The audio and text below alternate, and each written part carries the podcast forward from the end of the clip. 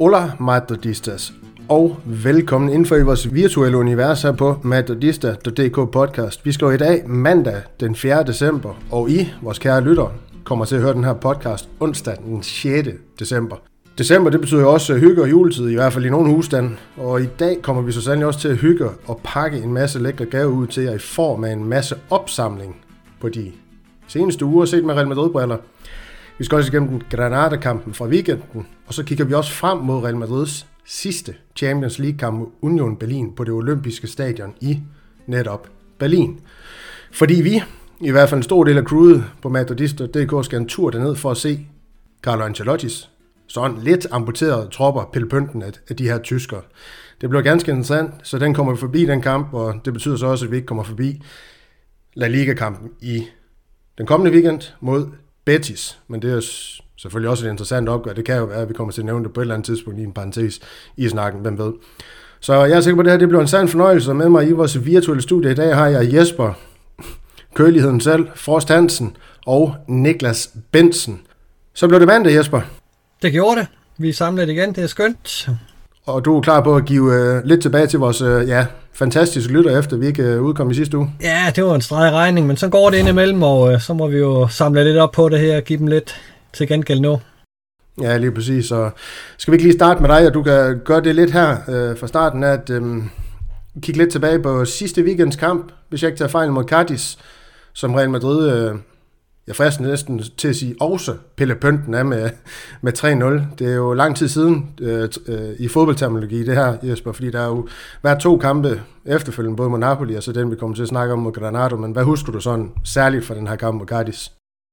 Jamen, jeg husker det som en, en relativt stille dag på kontoret, hvor Rodrigo hurtigt får, får øh, bragt Real Madrid foran på et, et kanonmål, øh, og, og så er der jo egentlig styr på den kamp øh, vejen igennem Rodrigo øh, viser, at han er inde i en, en rigtig, rigtig skarp periode, og øh, er jo en af de rigtig, rigtig gode på det her Real Madrid-hold, der vinder let 3-0. Øh, så, så en, en stille dag på kontoret og en, og en forventet sejr og, og en masse positive momenter, synes jeg, øh, i forhold til, at vi har så mange skader, at, øh, at vi har nogle folk, der kommer ind fra bænken og leverer, når de skal som sagt, få kampe, det er, det er lang tid i fodboldterminologi. For hvad? Seks runder siden, der var Rodrigo en af de dårligste i fodboldverdenen. Som går det ind imellem. fem, fem kampe efter, der er han en af verdens, øh, ja, vel i virkeligheden bedste fodboldspiller. Hvis vi isolerer sig ser på de sidste fem kampe, han har jo været fuldstændig blindende for Real Madrid. Det er jo både mål og assist, og han er allestedsvand. Det kan vi jo komme ind på. Hvorfor?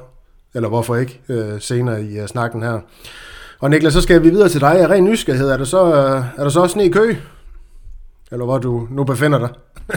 det er der. Der er, ja, det, det, jeg tror, det er faldet en enkelt dag, og så er det bare blevet her. Så. Ja, vi skulle, vi skulle lægge ud med et eller andet, Niklas. Hvad, hvad ser du ellers mest frem til i dag? Uha, jeg ser nok mest frem til at snakke om den øh, Berlin-tur, som jeg ikke skal med på. øhm, det bliver hyggeligt. Der er en del af crewet skal afsted, men øh, ja, ja, desværre øh, sidder du over den her gang. Tror man ikke, at øh, det bliver til en tur i fremtiden for dig alligevel.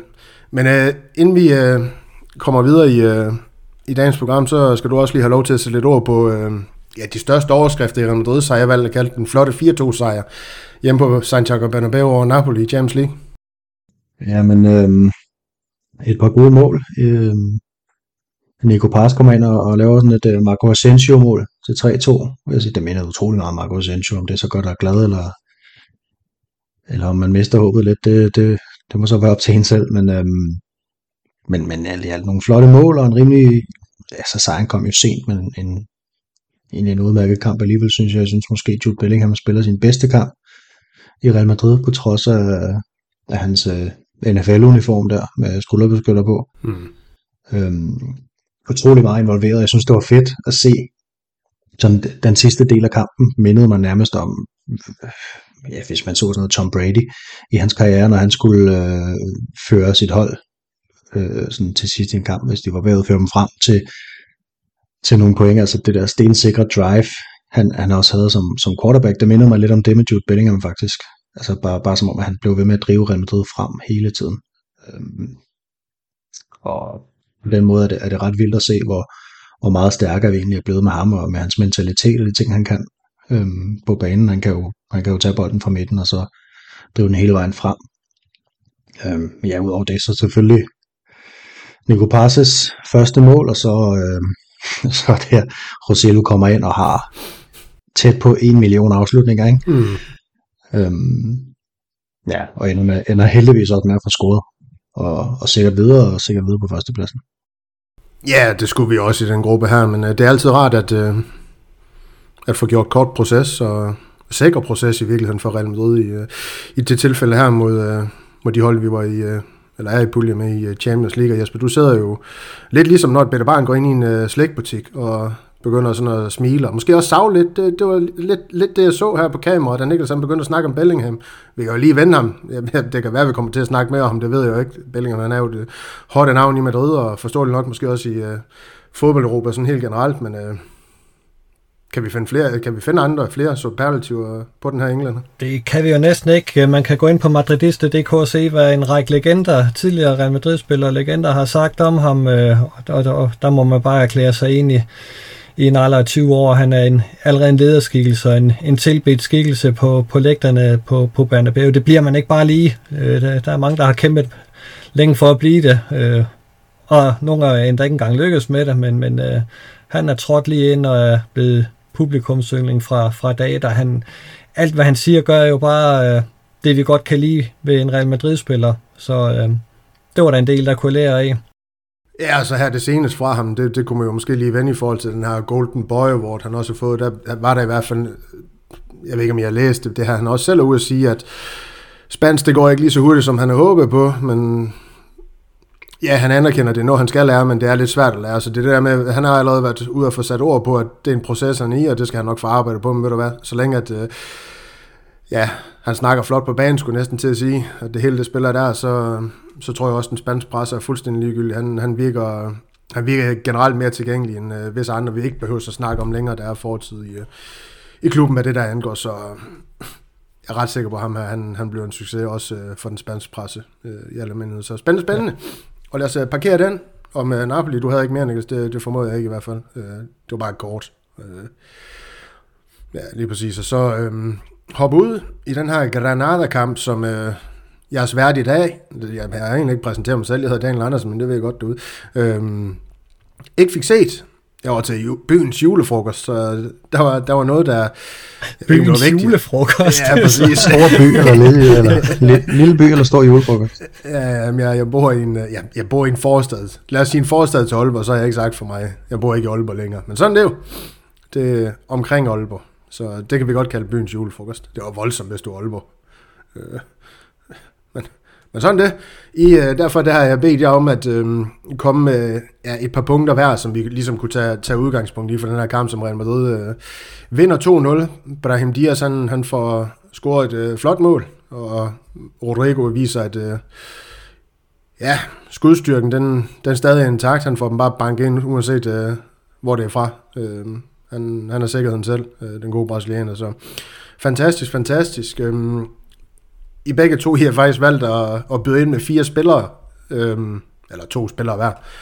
Så det er dem, vi kommer til at tage udgangspunkt i i dag, og lad os tage dem, jeg skulle til at sige nedefra og op, så det kommer vi til at gøre. Niklas, du får lov til at lægge ud med dit første punkt, som er Toni Kroos' øh, kamp. Øh, han fortjener øh, måske noget ros, sådan også helt generelt for hans uh, spil igen i den her sæson, som synes flotter og flotter. Øhm, du vil ind på den her flotte assist, og så noget med hans afleveringer. Ja, øhm, Hmm. Man kan jo huske, eller man kan jo komme til at glemme at tale om nogle spillere, og andre spillere gør det så fremragende lige nu, er, er Rodrigo jo øh, sådan alt overskyggende i form. Øh, tidligere har det været Jude Bellingham, og så har vi også talt en masse om Fede Valverde og så videre, men, øh, men vi skal altså huske at tale om Toni Kroos, han har i den her kamp 122 øh, succesfulde afleveringer. Det er med, med en, en succesprocent på øh, 94. Det er ret vildt. Han har, så vidt jeg husker, 17 ud af 18 øh, succesfulde lange afleveringer. Det, det mener jeg, det er en mindre, end Granada havde. Øh, og så har han den her fremragende assist øh, til Brahim Diaz, som jeg tror ved en fejl kommer til at lægge den hand til ham, men hvor han ligesom lægger den, lægger den lige ind i Brahims løbebane, og det er så også godt taget med Brahim, skal det siges. Øh, og Køling afslutter også, han, han er forudsigende i, i at han ser målmanden komme ud i ham og, og få bare lagt en stille og roligt forbi ja, sådan helt, helt, hans helt generelle form, den, den, altså det er jo tydeligt, at han er en, en del af, af idealelveren, og det, jeg tror, der er mange, der havde regnet med, at det ville måske blive de fire unge i, i det meste af sæsonen, men, men jeg synes, Kroos, han har, han har vist sig at være uundværlig i denne sæson, på den ene position i hvert fald nu.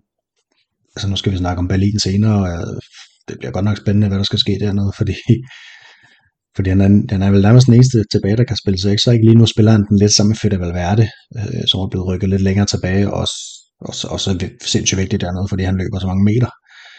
Øhm, men jeg er ros til, til Kroos, og det er jo hans første gode kamp i sæsonen. Han, han spiller nærmest kun en god kamp lige i øjeblikket. Så ham synes jeg lige, vi skulle snakke om. Ja, I var lige på mute, for jeg skulle lige sætte uh, fruen i gang. Hun har sat julefilm på tv, og det er jeg bange for, det går i mikrofonen, og hun skal lige hente noget kaffe til farmand også. Så sådan det jo. Der er lidt, uh, det forpligter at være fruen i huset til Daniel Andersen, ikke skat? Ja. Jo, tak skal du have. Nej, hvor det var entusiastisk sagt. Jo. det var kærlighed, det kunne man godt høre. Nordjysk kærlighed. Yes. Sådan det jo. Der er et, jo, et, et jo, det er godt nok her. Så sådan det. Niklas, du fik uh, sat nogle uh, fine ord på Tony Kroos, og hvor resten af, af verden, de er jo et eller andet sted også øh, uh, rost og måbe lidt over den her aflevering, han får sendt ind til Brahim Dias, Der var han jo sådan set lidt, jamen, det var bare det, han gør. I hans attitude omkring den aflevering. Det, det, er jo, det er jo Kroos, når han, når han er bedst. Han er jo bare forudseende, og hans visioner i spillet, det er jo fabelagtigt. Det har vi jo set, siden han kom til klubben. Altså, hans afleveringsprocent, de er latterlige. Om det er så på øh, de lange eller de korte afleveringer. Det er fuldstændig absurd, det han, øh, han leverer i Real Madrid, og, og stadig leverer. Øhm, han, øh, han fortsætter forhåbentlig lidt nu, øh, den kære tysker. Så Jesper, du får lov til at ikke snakke om tysker, men en, øh, en uruguayaner i øh, Fede Valverde, som, som en, også en af de spillere, der, du skal nok få lov til at sætte nogle flere ord på, men en af de spillere, der, jamen jeg vil ikke sige gå under radaren, men jo, jo stadig også bliver rost, virker det til internt i truppen. Der var i hvert fald en Bellingham, der i forrige kamp, og det Napoli-kampen, der øh, tweetede noget om ham. Øhm, øh, eller var det på Instagram, det er også lige meget, hvor det var, men ligesom sendte ham nogle roser for, for det stykke arbejde, han leverer på banen, men igen, en spiller, der går under radaren, fordi i år der er han måske i en anden funktion, så han er ikke oppe og, og tro felt og score lige så mange mål, som han, han, han gjorde i fjor. Jo. Så en lidt anden rolle, men stadig en Valverde, der, der er fyr og flamme. Ja, en Fede Valverde, der fylder rigtig meget på den centrale midtbane nu. Vi har både Kammervenka og Tjormeni ude, så øh, er det fint, at vi har en, der går ned og, og støtter om omkring Kroos. Også ikke, at, at tyskerne ikke kan løfte opgaven selv, men, men øh, det giver noget arbejdsrum øh, for, for de øvrige midtbanespillere. Vi har sådan en arbejde som øh, midtbanespiller, som, som har sådan stort øh, arbejdsareal og, og vise sin, sin klasse på. Altså fordi han, han holder sig ikke bare til en et hjørne af banen, han er med over det hele, øh, og, og fylder helt ufattelig meget øh, defensivt og offensivt på, på det her Real Madrid-hold, så, så han er inde i en rigtig stærk periode. Jeg synes, øh, han spillede stærkt øh, i, i kampen mod, mod Granada. Det synes øh, Malte jo også, kunne jeg se på referatet. Så fik ja, vi lige nævnt ham også. Ja, ja, selvfølgelig. Malte, han skal nævnes, når det er en mulighed. Ja, det skal han. Det, det er sådan det et godt menneske, eller det ved jeg ikke. Han, nej. hvad, hvad hedder det? Øhm, Niklas, øh, kommentar på, hvad er det, hvis vi sådan lige får den ud i rummet. Det glemte jeg lige med øh, Tony Kroos til, til Jesper, men så fik jeg sagt nu. Jamen, jeg har snakket om ham før. Jeg synes, han øh, er i gang med sin bedste sæson som Real Madrid-spiller. Og ja, min top 3 spiller denne sæson, tror jeg. Øh, for mig. Ja, og det er jo øjetesten, fordi det er jo ikke noget, man kan måle sådan rigtigt på statistikkerne for, for hans vedkommende. Det, det, det skal også være sandt at sige jo, altså omkring Valverde. Han bonger ikke ud nogen øh, steder på den måde, øh, men øh, stort arbejde inde på den her midtbane, som vi begge to har været inde på. Og den næste mand i rækken, det blev faktisk uh, Brahim Dias. Nu, nu havde jeg sådan en punkt med, der skulle have været en opsang, men det synes jeg, vi får, får gjort lidt hen ad vejen her. Så har jeg måske nogle tillægsspørgsmål, der går under opsangen under det her segment i stedet for. Uh, så Brahim Dias, ham kan vi lige forvente nu, uh, uh, Jesper. Jamen, jeg synes jo, at han, han leverer godt, når han er på banen. Øh, og, jeg, og jeg synes øh, Øh, faktisk, at han minder om en uh, ung Lionel Messi i de, i de løb, han har, øh, og de driblinger, han har med bolden. Øh, så er han selvfølgelig tusind gange mere sympatisk end Argentina. Det, øh, det giver sig selv, men, men, øh, men jeg synes faktisk, han, han leverer rigtig, rigtig flot, øh, og, og det kan som godt være, at han aldrig bliver mere end en, en bredespiller i, i Real Madrid, øh, fordi det, det er en svær plads at, at skulle ind og, og fylde, men, men øh, han kan godt blive en, en rigtig vigtig og dygtig breddespiller, øh, sådan som han præsterer i øjeblikket. Øh, der, der, der synes jeg, han, han har nogle rigtig, rigtig spændende ting, og det mål, han laver, det er jo et godt øh, angreb, han selv sætter i gang, og så laver han jo et perfekt løb, øh, øh, så han kan modtage Toni Kroos endnu mere perfekte aflevering. Så en, en super flot kamp, synes jeg. Jeg, jeg synes, øh, han leverer noget positivt, når han er på banen. Det er jo det her det er jo det her med spilletid. Altså, nu ved jeg godt, at han har fået mange kampe efterhånden i sådan en streg, og, og været på banen i mange minutter, men, men det har jo bare noget at sige, med, men, men det her med at spille en to-tre kampe, og så lige pludselig være på et niveau af den her størrelsesorden, det synes jeg også, det, det siger mig om hans øh, karakter og kvaliteter. Og man kan sige, at han er jo også en spiller, hvis det ikke lige kører for ham offensivt, så, så arbejder han jo faktisk, det vækker mig et mærke i, også stenhårdt mm. defensivt. Jo. Og det er også noget at sige kontra, vi havde, kan I huske, i starten af sæsonen, det havde vi den her med, kunne han gå ind og overtage for Asensio for eksempel, men det gør han jo på mange, det kan godt være, at han ikke producerer det samme antal mål af sidst, som Asensio han vil gøre, men der er bare nu, han har et her arbejdsadresser i, som Asensio jo sandt for dyden ikke havde, lad os være ærlige. Han var mere en luksusspiller i min verden, end Brahim Diaz han er. Så så på den måde, der synes jeg, han, han, han går ind i, på det her hold, og i den her gruppe af spillere, der virker til at have det super godt sammen, rigtig, rigtig godt, øh, Brahim Diaz, og han er jo lidt en fornøjelse. Jesper, nogen, nogen vil så nok sige, at han har tusind gange mindre talent end Lionel Messi, men det, kan jo så være en helt anden snak, men jeg er helt med på, hvor du vil hen i din, hen i din samling. Jeg har forsøgt ikke at gøre ham uh, lige så god som Messi. Det, selv, nej, nej, det var bare ligesom at slutte, ja, de ikke tror det. det var lige, ja, det var. Jeg synes bare, at han, hans, nogle af de uh, driblinger og de løb, han har med, mm. med bolden, det, der, der minder ham en, en, han om en ung Messi, men, men uh, ja. jeg tror ikke, han om 10 år har vundet en 7-8 guldbold, så lad os uh, parkere den der. Men der kan også godt gøre det for, for Real Madrid. Ja, ja, lige præcis. Men Niklas, hvordan ser du ham her, Brahim Dias? Han også imponeret dig her, her på det seneste. Nu tænker jeg ikke bare Granada-kamp, jeg tænker i det stint, hvor han har skulle ind og både vikariere lidt for Bellingham, men, men også her på det seneste for Vinicius i virkeligheden. Ja, jeg synes, jeg synes, det er imponerende at gå fra at have, altså være helt væk fra holdet nærmest, og ikke få noget spilletid, og så til at starte ind i fire ud af de seneste fem kampe her. Øh, og faktisk være toneangivende i dem alle sammen, ikke? Og han skulle jo også starte ind i den sidste, men gik så i stykker inden kampen gik i gang. Øh, men jo, han bringer noget, noget, noget, noget spil frem i banen. Han, han er jo ikke en spiller, der spiller så meget til siden. Øhm, og så er han dygtig til at få den i meget små rum. Altså han er god til at komme ud af de der situationer, enten via driblinger eller afleveringer, øhm, selvom han faktisk har et par stykker på sig. Øhm, så han har nogle gode bevægelser der, og så har han jo været ja, afgørende med, med, med mål og, og assist, og så har han han fået skabt noget dynamik øh, i offensiven, som man måske kunne frygte lidt, at man ikke øh, havde mere, når, når Vinicius ikke var der. Men, men det kommer så bare et andet sted fra. Han, han, han starter jo noget dybere i banen, øh, Brahim, end, end Vinicius gør, men ja, jeg synes, han, han gør alt, hvad han kan for at komme på holdet. Jeg sagde i en tidligere podcast, at han ikke har nogen vej ind på holdet øh, uanset hvor godt han gør det, fordi at han jo spiller den samme plads som Jude Bellingham, men, men så med den her lille, øh, ja, den, Carlo har lige drejet lidt på knappen her i forhold til taktikken, og så den vej ind jo kommer, selvom jeg godt er klar over, at når, når de andre lige kommer tilbage fra skader, så er han jo ude igen, nærmest uanset hvordan han gør det, men han har i hvert fald vist, at han er en, man kan stole på, og kan være sindssygt vigtig i de her kampe mod, mod de her hold, som lad os sige sådan nogen som Rayo Vallecano for eksempel, der spiller sindssygt aggressivt, ikke? Altså der kan han komme ind og give lidt igen. Øhm, så meget positivt. Ja, og så kan han være med til at åbne de her måske også lidt mere kompakte defensiver, vi også nogle gange ser i, i spansk fodbold. Et, et af det her med, at de holder spiller hårdt, men vi har jo set Real Madrid nogle gange. Øhm, ja, det ved jeg ikke. Mange, mange idéerne til at øh, lirke de her defensive blokke op, og det kan sådan en spillertype også øh, være med til. Det har vi set tusind gange på, på andre spanske hold. Øhm, Niklas, en spiller, han måske allerede er foran i køen nu, det er, det er Roselu, der, øhm, ja, jeg ved ikke, hvad, hvad det er at sige om ham, det kan være, at du, øh, du kan få lidt ud omkring ham. Øhm, det håber jeg. Du har i hvert fald skrevet, at øh, du vil sige et eller andet. Ja, øhm, jeg ved sgu ikke, om det starter i Napoli, det var også i Cardis, der havde den her mærkværdig situation, hvor at, at han har, rent faktisk har en bold, han bare kan sparke ind, men så lader den køre øh, ud over baglinjen af en eller anden årsag.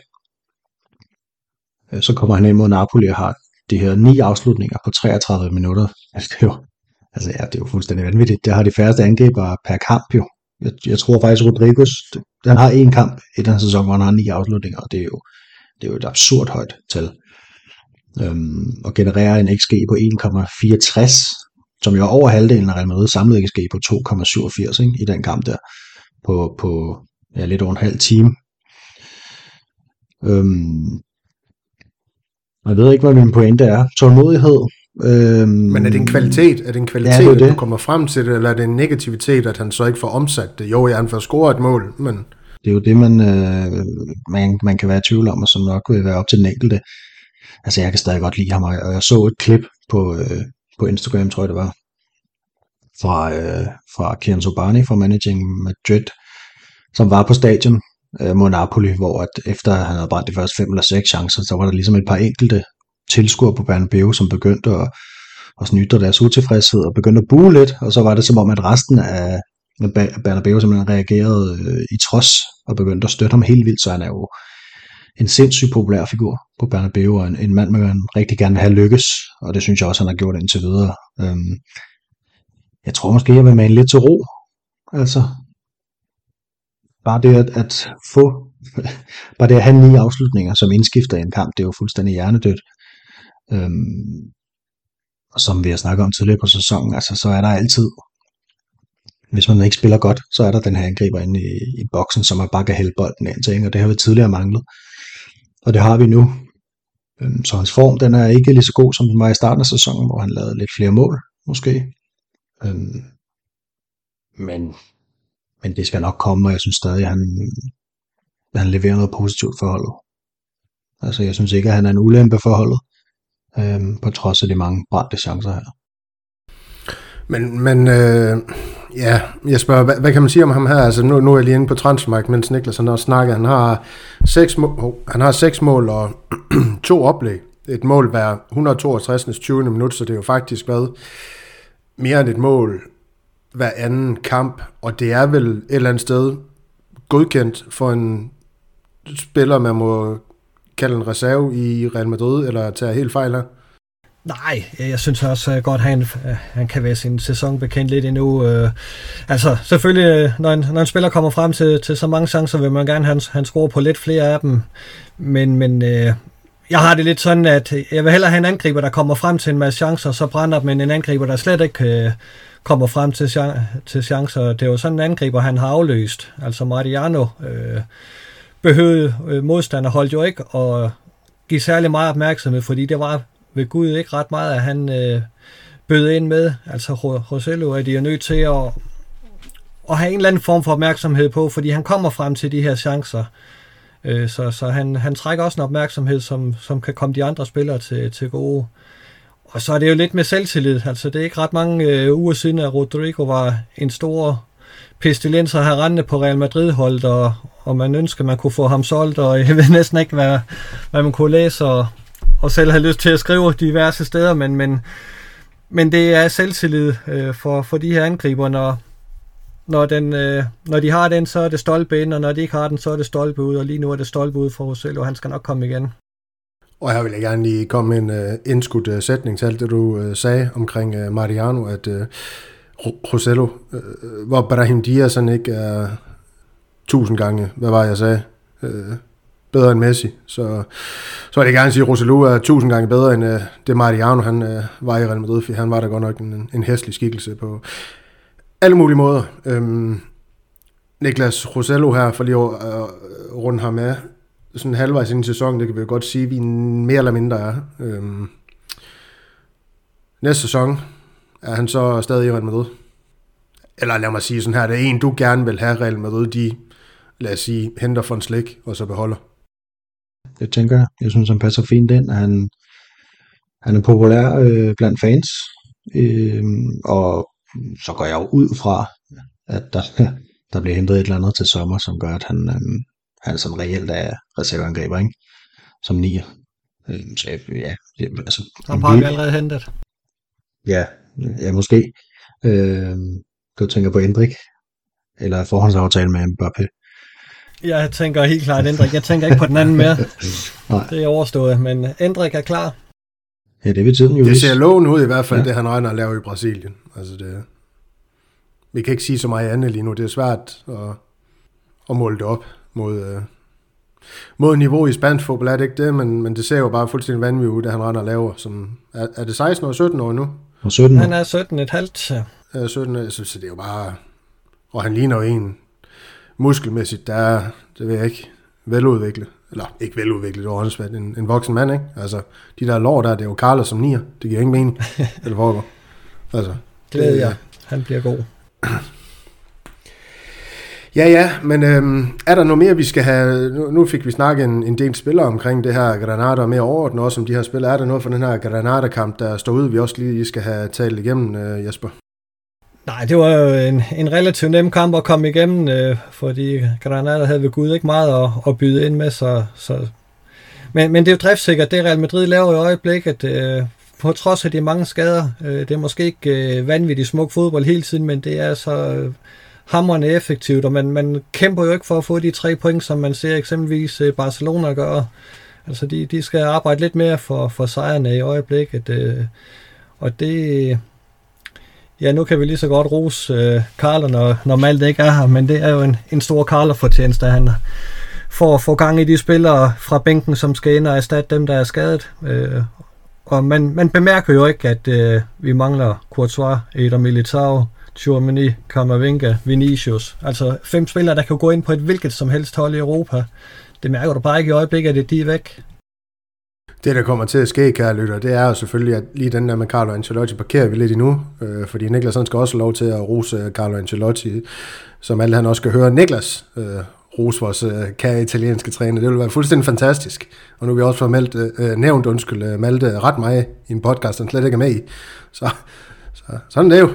Hvad hedder det? Øhm, hvor kom vi frem med den her kamp? Øh, jo, dag på kontor, jeg, jeg var lige inde og finde noget, synes jeg selv, interessant statistik omkring Altså, jeg var lige inde og se på afleveringsprocenten for kampen. 9 af vores 11 starter havde en afleveringsprocent på mere end 90.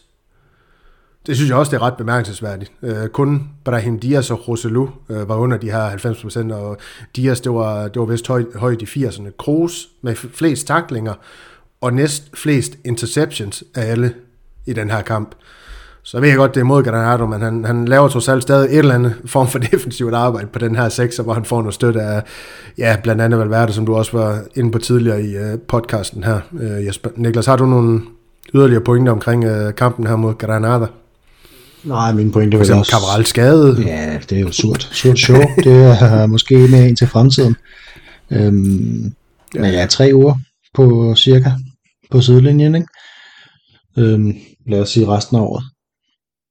Så vi, vi bliver med stærke til januar og februar, når alle de her 8-10 spillere de kommer tilbage.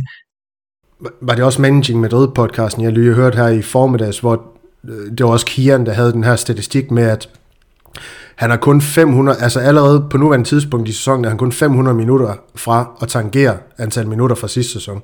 Så han har også været meget i, øh, meget i ilden, øh, uh, Cavaral, i år, i hvert fald kontra sidste sæson, hvor måske også var mere skadet, og egentlig også bare en øh, skygge af, af sig selv, i forhold til i hvert fald det niveau, han har, har, har leveret i år. Det er også derfor, vi kommer til at savne ham, men ligesom masser af de andre skader, så kommer de trods alt på et øh, ok tidspunkt. Jeg ved godt, Betis, det kan blive en drillskamp, men de andre, dem øh, burde vi også kunne klare uden øh, uh, Lukas Lucas og, og Nacho kan jo, kan jo spille der, så må ikke... øh, må ikke det går, det skal det i hvert fald.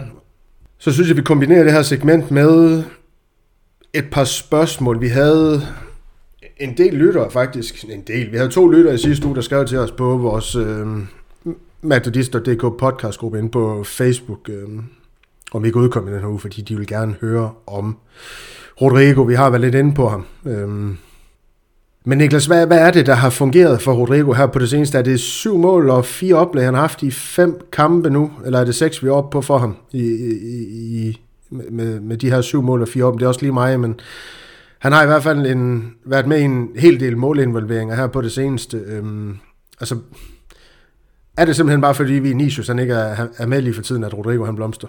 Er det så simpelt? Nej, det er det nok ikke. Øhm, fordi, fordi det er jo ikke første gang, at Vinicius ikke er med, øh, og, og Rodrigo han spiller ikke automatisk godt. Mm. Bare, altså tidligere på sæsonen, bare fordi han ikke var med. Der var han jo også, også dårlig, ikke? Altså lad os sige det som det er.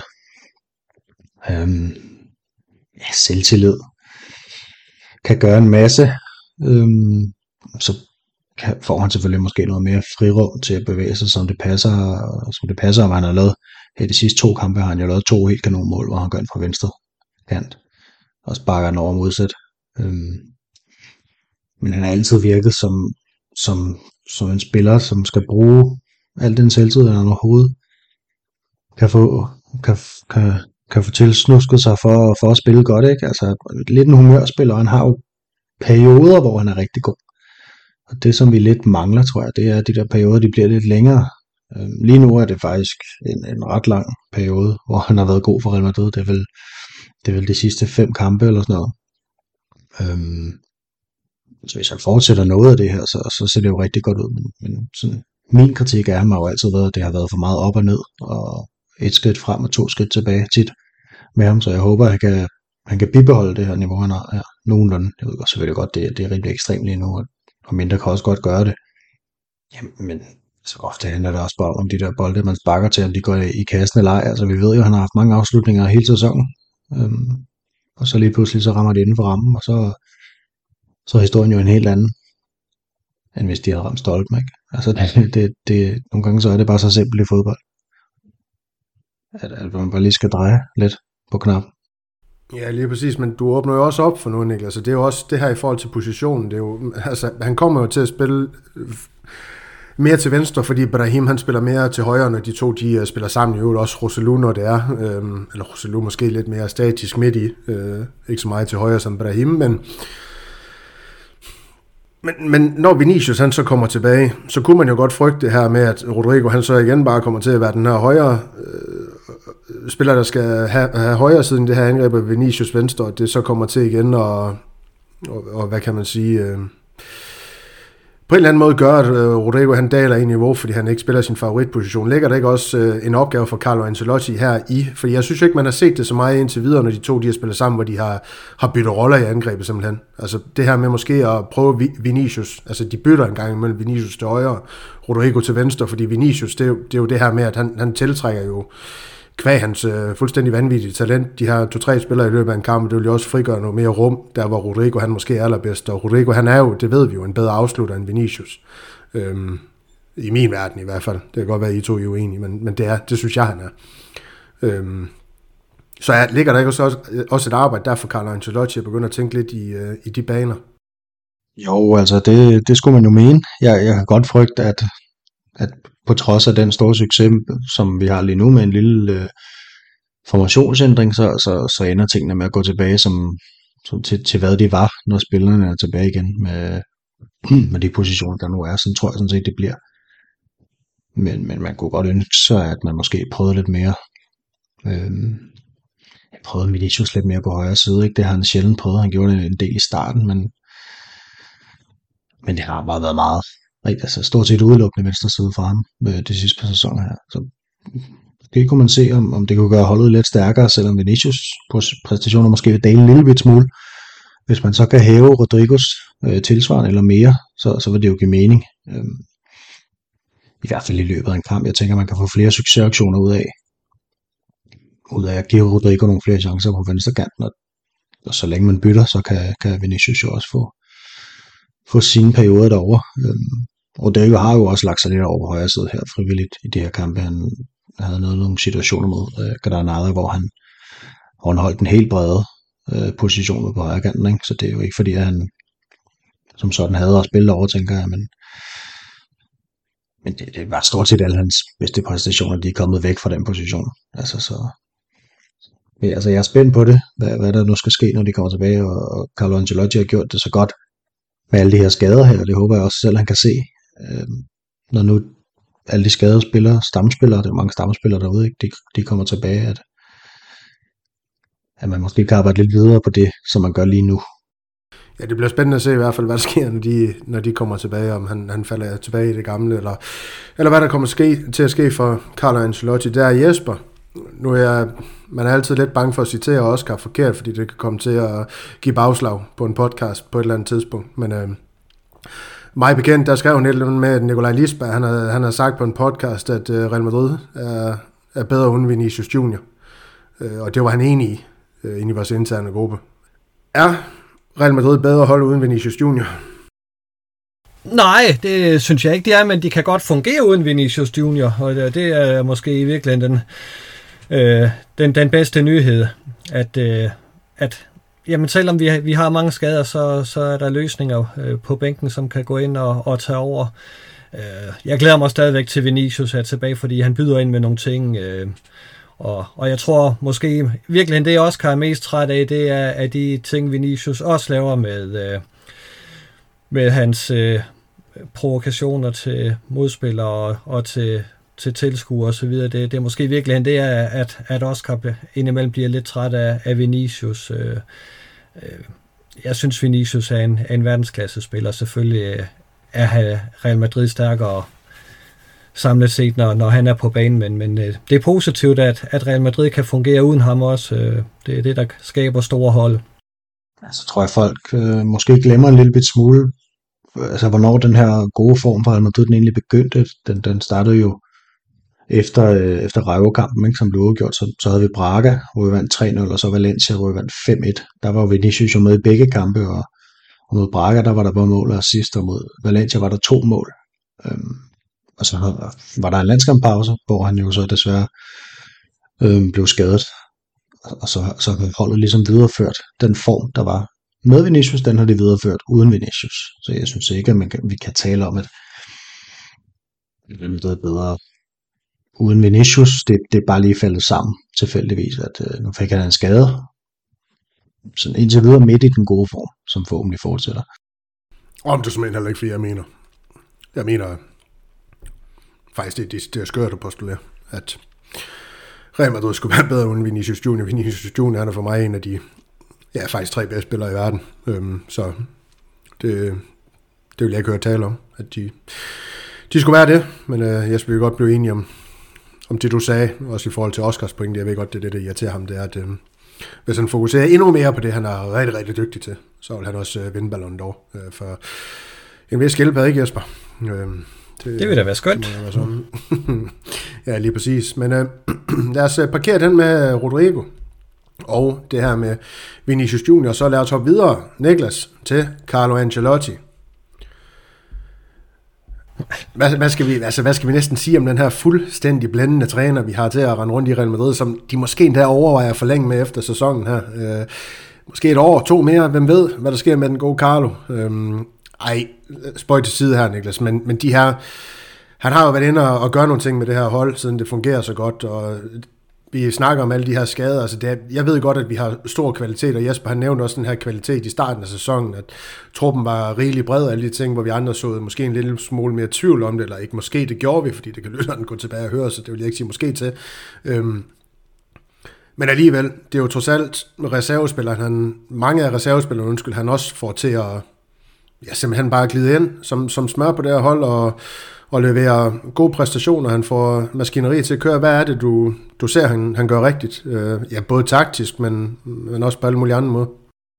Man har jo fået øh, implementeret Brahim øh, ret godt, uden at gå på kompromis med, med det Bellingham laver, og det har han gjort ved, at at rykke Fede Valverde en gang længere tilbage, så ham og Tone Kroos, de laver en hel defensivt arbejde, og Fede Valverde kan jo kompensere for, at det Kroos ikke kan, og omvendt.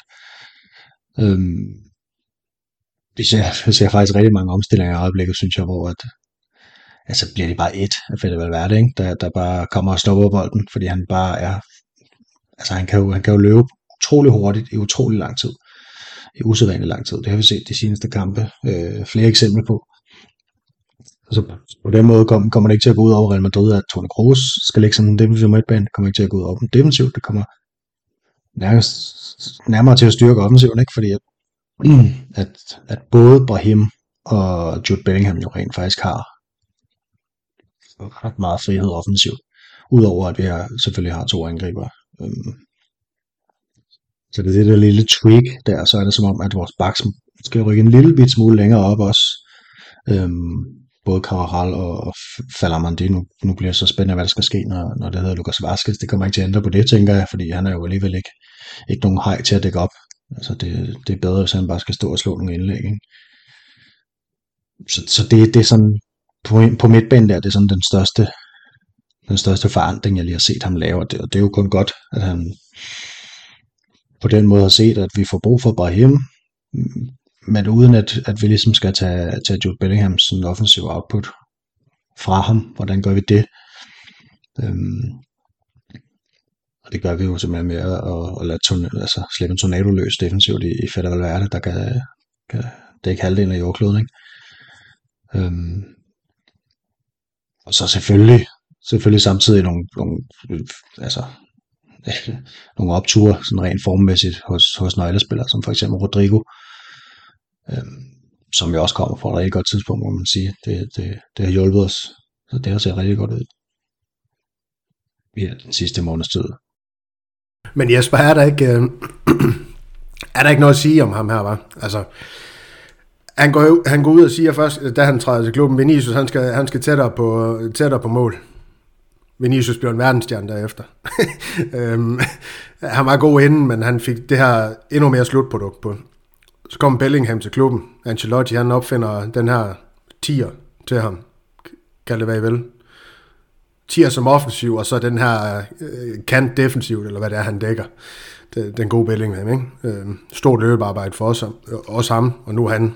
Han bliver vel bredt betragtet som den bedste i verden lige nu. Altså, han laver vel også noget magi på en eller anden måde taktisk, øh, i hvert fald for, for visse spillere, han, øh, enkelte spillere, han får, får til, undskyld, at fungere utrolig godt i, ja, taktisk i, i det, han også vil. Det, jamen, det gør han. Øh, og, og så har han det, som, som bare er helt ufatteligt vigtigt for en, for en Real Madrid-træner, at, at han forstår at behandle hele spillertruppen godt. Øh, han har nogle favoritter, som han viser rigtig meget tillid. Det har vi glædet af lige nu med Rodrigo, fordi jeg er ikke i tvivl om, at øh, Rodrigos øh, pludselige øh, opblomstring, den, den skyldes, at øh, Carlo Ancelotti har blivet ved med at, at vise ham tillid og, og tale med ham på træningsbanen, fordi øh, vi har jo alle sammen siddet med tilhængerbrillerne på og sagt, smid ham nu ud på, på bænken, måske endda på tribunen, eller sælg ham til førstbydende. Men Carlo Ancelotti bliver ved med at, at have troen på ham og tilliden til ham. Øh, og med trænerbrillerne er det jo det, der skal til, fordi han ved jo godt, at øh, Rodrigo er god nok til at spille på det her Real Madrid-hold, og han har kvaliteterne øh, så kræver det også, at man, man giver ham tilliden og giver ham spilletiden. Altså det, det siger al trænerlogik vel, at øh, hvis du vil have en spiller i gang, så, så skal han bruges. Det hjælper ikke at, at smide ham ud på bænken og lade ham røgne op derude. Øhm, og, og de ting kan Carlo Ancelotti, og Øhm, altså jeg ved godt, vi, vi snakker meget om Sabi Alonso, og, og jeg synes også, det han laver i, i Bayer Leverkusen er vanvittigt spændende, og det er en, en, en, en trænerprofil, vi skal holde rigtig meget øje med. Jeg er lidt i tvivl om, om Xabi Alonso kunne gå ind og, og gøre det med, med Real Madrid, som Carlo Ancelotti gør lige nu. Øh, der, der er lidt magi over det, om man vil det eller ej. Så kunne det måske også være godt, nu taler jeg bare lidt ud i fremtiden, for Endrik, Endrik undskyld, at have en Carlo Ancelotti kontra en Xabi Alonso til at starte med i hans karriere i Real Madrid. Det er bare en subjektiv betragtning, og Niklas, du skal nok, øh, jeg skal nok undlade, at du får lov til at får lov at måske så meget sagt for dig, men og rose Carlo Ancelotti mere, så bliver dig og Malte i hvert fald heller ikke uvenner, kan man sige. Det kan vi jo ikke have, når I bor på samme ø. Så lad os, uh, lad os parkere alt det her omkring... Uh, lad, så stor er Sjælland heller ikke, at der er plads de to er uvenner. Nej, men, lad, men lad os parkere alt det her omkring uh, Granada-kampen. Og den her opsamling, jeg egentlig synes, vi fik uh, ja, gjort nogenlunde grundigt. Gjorde vi ikke det? Det synes jeg i hvert fald. Så og lad os springe videre til det interessante i dag, Niklas. Den her tur til, øh, til Berlin. Jeg ved ikke, hvorfor jeg sagde Niklas først, for jeg vil egentlig øh, ret øh, blikket mod Jesper og sige, Jesper, på en skala fra 1 til 10. Hvor meget glæder du dig så til den her kamp? Jamen det er da et rent tital. Det er altid skønt at komme ud og se Real Madrid øh, spille. Altså selvfølgelig vil jeg gerne have haft øh, alle, øh, alle de store spillere var med, men nu sætter de så ud på, på skadesbænken, og, og kæmper lidt med at blive klar igen, men, men øh, det er altid fedt at komme ud og se Real Madrid, og, og der er masser af spændende spillere at komme til at opleve, så, så det, jeg glæder mig rigtig, rigtig meget, og så er det bare fedt at komme på de tyske stadion så se fodbold. Øh, der er en helt, helt særlig stemning. Øh, så det bliver super fedt. Ja, og Niklas, det Jesper han ikke lige vil ud med, det er implicit i de store spillere, der er der også øh, de store personer. Og du er du desværre ikke med som en af de, de store personer i, altså ikke fysisk, men, men også sådan mere Ja, jeg ved ikke, hvor jeg er hen, Niklas. Men øh, så, så jeg går ikke ud for, at du, øh, du er sådan lige så begejstret lige netop for den her kamp, som, øh, som Jesper nødvendigvis er. Nej, nok, nok. Altså, jeg tænker ikke, det bliver den helt, helt kæmpe store basker i fjernsynet. lige den her. Øhm, men jeg forstår godt, I glæder jer, og, og jeg er da også øh, en smule ærgerlig over, at jeg ikke skal derned. Jeg har jo jeg har faktisk lige været i Berlin øh, her for øh, en måneds tid siden, og det, det er jo en, en kanonfed by, så hvis I skal have noget, nogle fifs eller nogle, øh, nogle gode koldkrigsmuseer, I lige skal, skal ind forbi i løbet af formiddagen, så må I sige til. Det gør vi, så skal jeg bare vide, hvor jeg kan få noget currywurst eller currywurst, og så er det sådan ja. set det. så nej, jeg er lidt spændt på at se, om det her olympiske stadion, det kan måle sig med det, vi oplevede i Leipzig. Jeg synes, som Jesper, du var inde på der, det var en fuldstændig vanvittig atmosfære, der i hvert fald op på det stadion. Der stadionspeakeren, han, han tog mig godt nok med bukserne ned, ikke i bogstavelig forstand, men øh, det, var, det, var en, øh, det, var en, det var en vanvittig oplevelse. De scorede jo, var det ikke tre mål? Leipzig den kamp på ja. os, de vandt 3-2. Vi får pønt på resultatet der til sidst, men, men ja, er stor oplevelse dernede, trods at vi, vi desværre tabte øh, den kamp. Øhm, Ja, nu har vi været både Schalke og Wolfsburg og, og Dortmund og se, se fodbold også. Og, og, altså samlet set øh, kan man bare sige, at de tyske stadions, det er et mega fedt sted at komme og, og se fodbold. Det, det, der er en super dejlig stemning, og, og, og det, det er jo ikke fjendtligt. Øh, man er ikke bange for at, at gå rundt i, i gaderne sammen med, med de tyske fans. Altså der er ro og orden, og ja, bare god stemning. Ja, der var stemningen lidt uh, anderledes i Amsterdam, da vi lige kom til at gå den forkerte vej omkring stadion, og ind imellem de, de hardcore og, og ja, ja. Ajax-tællinger. Uh, ja, vi er her nu, det er måske i virkeligheden det største mirakel, men ja, det overlevede vi også. Nej, I Leipzig, der kom jeg jo til at gå ind i øhm. fanzonen, simpelthen. Uh, Leipzigs fanzone.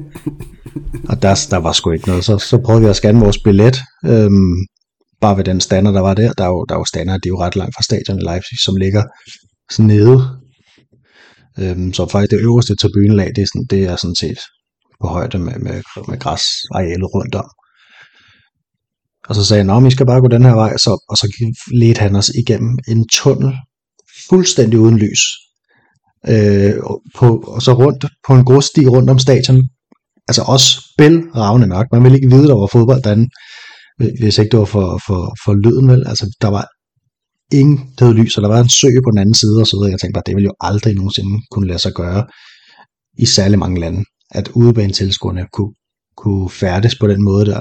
Og det samme efter kampen, der gik man jo også sammen med, med Leipzig-fansene øh, mod, hvor man nu end skulle hen. Ikke? Øhm, så, så, så det, det er et behageligt sted at gå til fodbold. Der er jo så lige det men ved, ved, ved den her Berlin-tur. Nu skal jeg lige kritisere den lidt, eller række den ned for jer, for jer øhm, at de jo ikke spiller på deres normale hjemmebane. De, de, de skal ud til det olympiske stadion. Øhm, og så vidt jeg lige kan se inde på Maps, så er det altså ret langt væk fra deres normale stadion. Det ligger en helt anden ende af Berlin, faktisk 30 km derfra. Øhm, så jeg er lidt spændt på, hvad, hvad det kan byde på. Normalt så spiller øh, Union Berlin jo på et stadion med plads til 22.000, hvor øh, over 18.000 af de, af de pladser, de er de ståpladser. Det må man jo heller, det ved jeg faktisk ikke, at man må have nu. Det tror jeg godt, man må have lidt i UEFA. Før i tiden må man slet ikke have ståpladser til UEFA-kampe. Øhm, over til det her stadion med plads til, jeg tror det er 74.000, ikke? Meget åben stadion.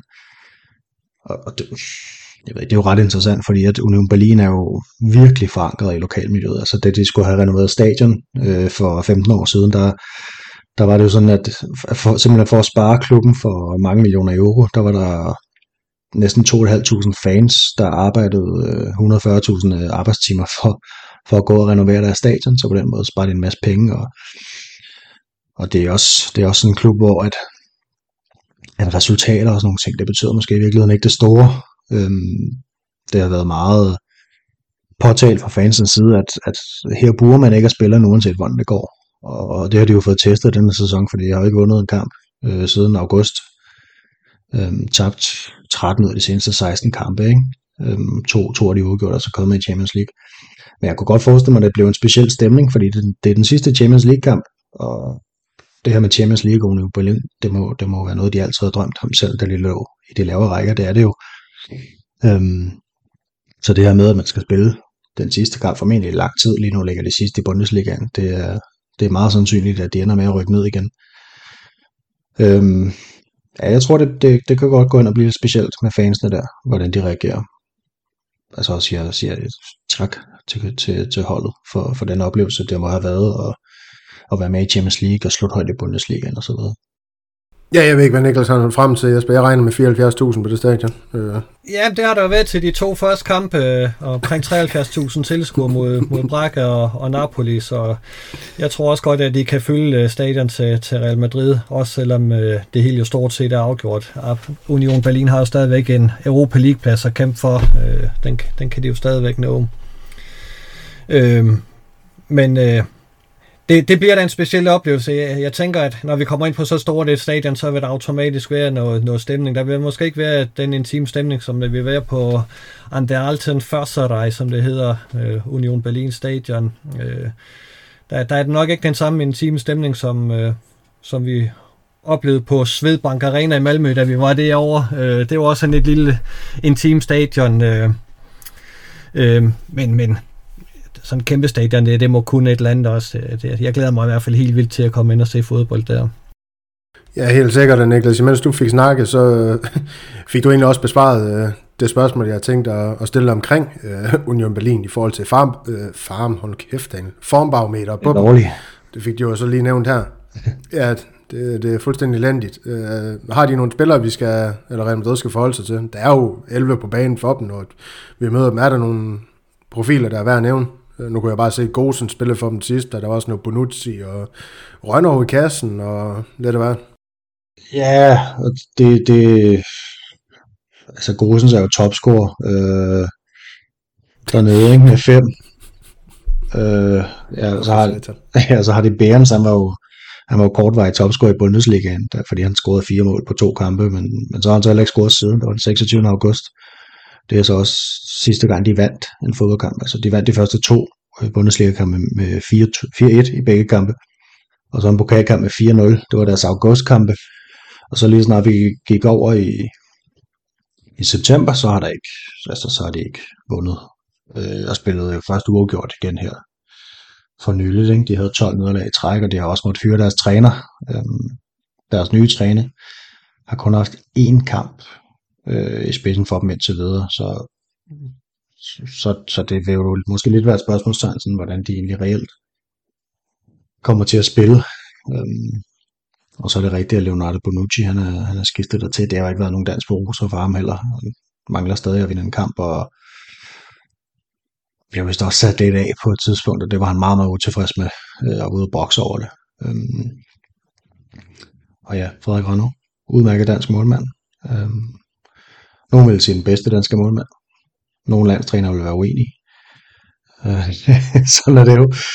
Øhm, men nej, jeg, ja, jeg vil også, øh, altså, hvis det var mig, så ville jeg også helt vildt meget frem til en tur. Øh, det, det, var jo ikke, jeg synes jo ikke, jeg kritiserede stadion før. Jeg sagde jo bare, at det var det, jeg hørte. Mm, ja, ja, men det, du må være vant til, at folk angriber dig, øh, Daniel. Øhm, ja, ja, præcis øh, nej, jeg, jeg, jeg, min pointe var egentlig bare det der, jeg tror, der bliver sådan en, jeg, ja, måske sådan en, en smule følelsesladet for, for fansene, ikke? Det der med, at nu er det slut, det her eventyr. Det første eventyr, der hedder Champions League. Øhm, så spørgsmålet er, om Bundesliga-eventyret også slutter senere på sæsonen. Øhm, altså det, det er jo også noget, det ligger jo sidst i stort set, eller ikke sidst, men det ligger i bunden eller tæt på bunden i stort set alle sådan holdstatistikker i Bundesligaen. Ikke? Den eneste, de ikke ligger i den nederste halvdel på, det, der ligger de så til gengæld først, og det er succesfulde indlæg, så det kan de godt finde ud af. Øhm, jeg, jeg tænker, det er et hold, der kommer med alt, og måske er der motivationen til, til forskel. Der er jo nogle førsteholdsspillere, der bliver nødt til at spille den her kamp for Real Madrid, nogle af de faste, og de, de vil nok gerne undgå at blive skadet, også mange af dem. Altså, det, sådan er det jo. Det er jo kun naturligt. Øhm, så alt i alt, øh, mega lortetur, tror jeg det bliver. Og øh, hvis jeg var jer, så ville jeg bare, jeg har, altså, ja, bare tage på nogle museer og hygge lidt i stedet for, måske. Har de åbent så sent om aftenen, så vi kan tage et museum i stedet for fodboldkampen? Ja, ja, okay. Man. Der er ikke noget Ja, der. er ligger godt. et, øh, et spionagemuseum nede på... Øh, ja, der ligger et, et spionagemuseum nede på Leipziger Plads, hvor der, de havde været åbent kl. 22 sidst. Så. Ja, det var et råd til skraldespanden. Tak for det, Niklas. Øhm, Det er bare Jes, Jesper, så, så var der jo alt det her omkring øh, Union Berlin. Men der er også noget omkring Real Madrid. Altså, hvordan, Luka Modric, hvordan ser det ud der? Chouamini, er han tilbage der? Altså, hvad, Nej, hvad er er nok ikke øh, klar til den kamp. Øh. Han når det ikke. Nej, det er det først tror jeg senere i ikke, december, ja. man regner med Ja. ham. Men Luka Så- Modric, hvad, hvad Ja, er han, udsigten han med kunne ham? vist godt nå at blive klar. Jeg tror, han er klar til, til den kommende weekends kamp her mod, mod Betis. Øh. Så du siger, at vi kan komme til at se Luka Modric Og, i Berlin? og det slår jo et hvert museum, vi kunne komme ind og se. Ja, lige præcis, ikke? Niklas? Og så, så, så skal I... Så har I ikke været på Panorama-museet over ved... Øh, over ved Checkpoint Charlie. Det er skide godt. Jeg synes, det er fantastisk. Nej, men lad, lad os snakke omkring det her med, med Real Madrid. Altså, hvad, hvad er det, vi kan komme til at se øh, med det her hold? Vi, vi, vi kender jo til alle skaderne, men er det sådan noget med, at man går og håber lidt på måske, øh, som ja, Real Madrid-fan, Jesper, at en, hvad ved jeg, en Nico Paz, får en start i den kamp her, for eksempel, så man kan se lidt mere til sådan en spiller, eller håber man mere på, at man, man ser Onse de Gala i den forfatning, den så nu engang er med, med skaderne, øh, så det, øh, det også ender med en stensikker sejr. Ja, Carlo Ancelotti er jo ikke typen, der, der lige øh, skifter ynglingene for at, at give et par unge spillere chancen i en, en kamp, der for, for Real Madrid er sådan lidt ligegyldig.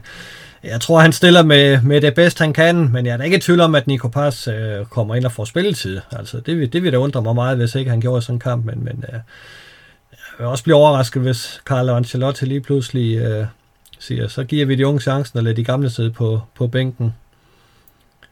Eller de normale førsteholdsspillere. Jamen så lad os lige tage den, Niklas. Hvad er det stærkeste, hvis vi tager den nedefra? Er det Lunin, eller er det Kæba? Hvad går Carlo med? Jeg tænker, han går med Kepa. Øh, jeg tror, han skal øh, formentlig måske allerede spille i weekenden, ikke? Altså, Tror du, han tør det? så skal han øh, gøre, gøre klar til at være første målmand igen. Altså, jeg vil, jeg vil jo selv gå med Lunin, men jeg tror, at jeg synes, det har virket sådan på pressemøderne, at, at Kepa han er stadig første målmand. Ja. Jamen det kan godt være, du ret. Der er også bare noget med formen. Jeg tænker, Lunin mod Betis, det synes jeg, det, det smager bedre end, end Kæba. Så kører Kæba ind i uh, Union Berlin-kampen, og så de resterende liga, hvis det er, man laver med ind. Men uh, ja, ja, det, Ja, det kan også godt være. ja, det kunne man også godt gøre. Men Jesper, hvad er det så? Er det Lukas Vaskes? Er det Mandi på bakken? Hvad, hvad, hvad kommer vi til at se, tror du, i forsvarskæden? Fordi jeg kunne også godt forestille mig, at Nacho spillede sådan en kamp her over enten Rüdiger eller Alaba. Ikke. Jeg tror, Lukas Vazquez får højre bakken i hvert fald. Øh, Det virker mm. oplagt at give ham den, og, og så kunne det sagtens blive Nacho i stedet for Alaba eller Rüdiger, øh, for lige at give en af dem en pause, og så virker det til, at mange de lige nu er, er den foretrukne på, på venstre bakken, og altså, han er jo ikke en fuldstændig fænomenal spiller, men jeg synes heller ikke, han gør det skandaløst dårligt. Jeg synes faktisk, han gør det ganske hederligt i øjeblikket. Øh, Det er ikke sådan, at, at man sidder og ryster på hovedet øh, over ham, så, så jeg, jeg vil gå med, Lukas Vazquez og Mangdi på, på bakkerne, og så øh, Nacho sammen med enten øh, Rüdiger eller Alaba i, i forsvaret. Og så har vi simpelthen mulighed, trods skaderne, for at se Toni Kroos, Luka Modric, Fede Valverde og Bellingham på midten. Er det det, vi er ude i? Det lyder da meget godt, gør det ikke der? Jeg ved ikke, Niklas. Jeg gad godt at se Bellingham live. Jeg ved ikke med dig. Øhm, nej, for, for det første så tror jeg og håber jeg, at Frank Garcia han spiller venstrebakken. Øhm, I forhold til, at den jo ikke, altså, den skal jo bare overstås kampen, ikke? og han skal jo have noget spiltid, tænker jeg. Øhm, der, hvor jeg bliver sådan lidt i tvivl, det tror jeg, det er på den der 6'er position. Altså, hvem der skal spille den. Hvem har han? Det, det, det kan jeg simpelthen ikke. Altså, fordi jeg håber jo meget på, at Kroos ikke skal spille i Berlin. Øhm, Det, det er jo muligheden for os bare spillere, tænker jeg bare. Jamen, hvem skal ellers spille der? Ja, det er jo det. Vi har jo ikke nogen. Alaba har spillet den lidt. Så er der Mario Martin, kommer formentlig med på bænken. Ikke? Han skal jo nok ikke ind og starte inden, tænker jeg. Men han kunne være interessant at give chancen i løvderkampen. Ja, Det, det ud. jeg, jeg tror heller, han, han, han starter med sikkerhed Ja, igen. ja, ja. Øh, altså, så så er verden der først gået at lave, men, men han kunne være spændende at, at skifte ind i anden halvleg, bare for at få ham at se. Og så spiller Ceballos som Modric også, den kamp der. Ja, det, oh, ja, det kunne også ja. være, det kunne også være noget der. Ja, det er rigtigt. Ja. Og hvad så op i front? Ja, vi, vi tror stadig de 4-4-2, ikke? Altså. Jo, men så spiller Rodrigo jo, og, og så bliver jo, det vel med... Ja, det kan blive... Rosello og... Jeg vælger Rodrigo, så kan du vælge, om det bliver Brahim eller, eller Rosello, der, der tager den anden plads. eller om det bliver Gonzalo. Det dufter lidt af Rosello, gør det ikke det? Altså, hvor man kan sige, jeg tror, at Brahim han starter mod Betis sammen med Rodrigo. Og så må, må vi se. Ja. Men, men spiller det ikke begge to? Brahim som, øh, som offensiv midtbanespiller, så Rosello i angreb, og så Bellingham på bænken. Du er ikke meget for at give os en god oplevelse i Berlin, kan jeg høre. ja, ja, ja, jeg, jeg, jeg, jeg hørte slet ikke, hvad han sagde. Så fuldstændig fantastisk note, vi kommer til at stemme ud på den her podcast. Det, tak for det, Niklas. Ej, jeg ved ikke, har, har I så meget mere om den her, Niklas, du får ikke lov til at sige mere, øh, om den her tur. Jesper, har du så meget mere med uh, den her uh, ja, kamp? Øh, Nej, altså, udover at det bliver fantastisk fedt at se Real Madrid, så er der jo et andet hold, det bliver fedt at se også, nemlig Madridista DK-holdet. Og det er jo, det er jo næsten Once Regala. Næsten. Ja, skaderne, de må jo blive hjemme. ja. Og man kan jo høre, at han har taget skade. Det kan lytterne jo høre, så der er noget, der skal repareres, inden at han kan komme med igen. Så sådan det. Øhm, jamen, der er jo ikke mere for den her gang. Så håber jeg på en eller anden måde, vi kan få sat et hold i næste uge, selvom øh, vi er i Berlin. Det må jo være dem, der ikke er med i Berlin, Jesper, der skal sidde i mikrofonen og snakke om det der, der er sket i kampen Ja, de skal også Betis, øh, så. lave optagt og referat, så øh, de får travlt. Der blev masser og masser af Det er mig og min kæreste. yes, yes. Nå, men det var, det var alt for den her gang, uh, Matt, og de, så de må gerne huske vores uh, mobile paybox. Um, det er 1630 WV. Nu er det lang tid siden, vi har fladet lidt for den. Uh, men I må også gerne være generøse med den, så lad os stemple ud på den note og sige uh, Ala Madrid. En más.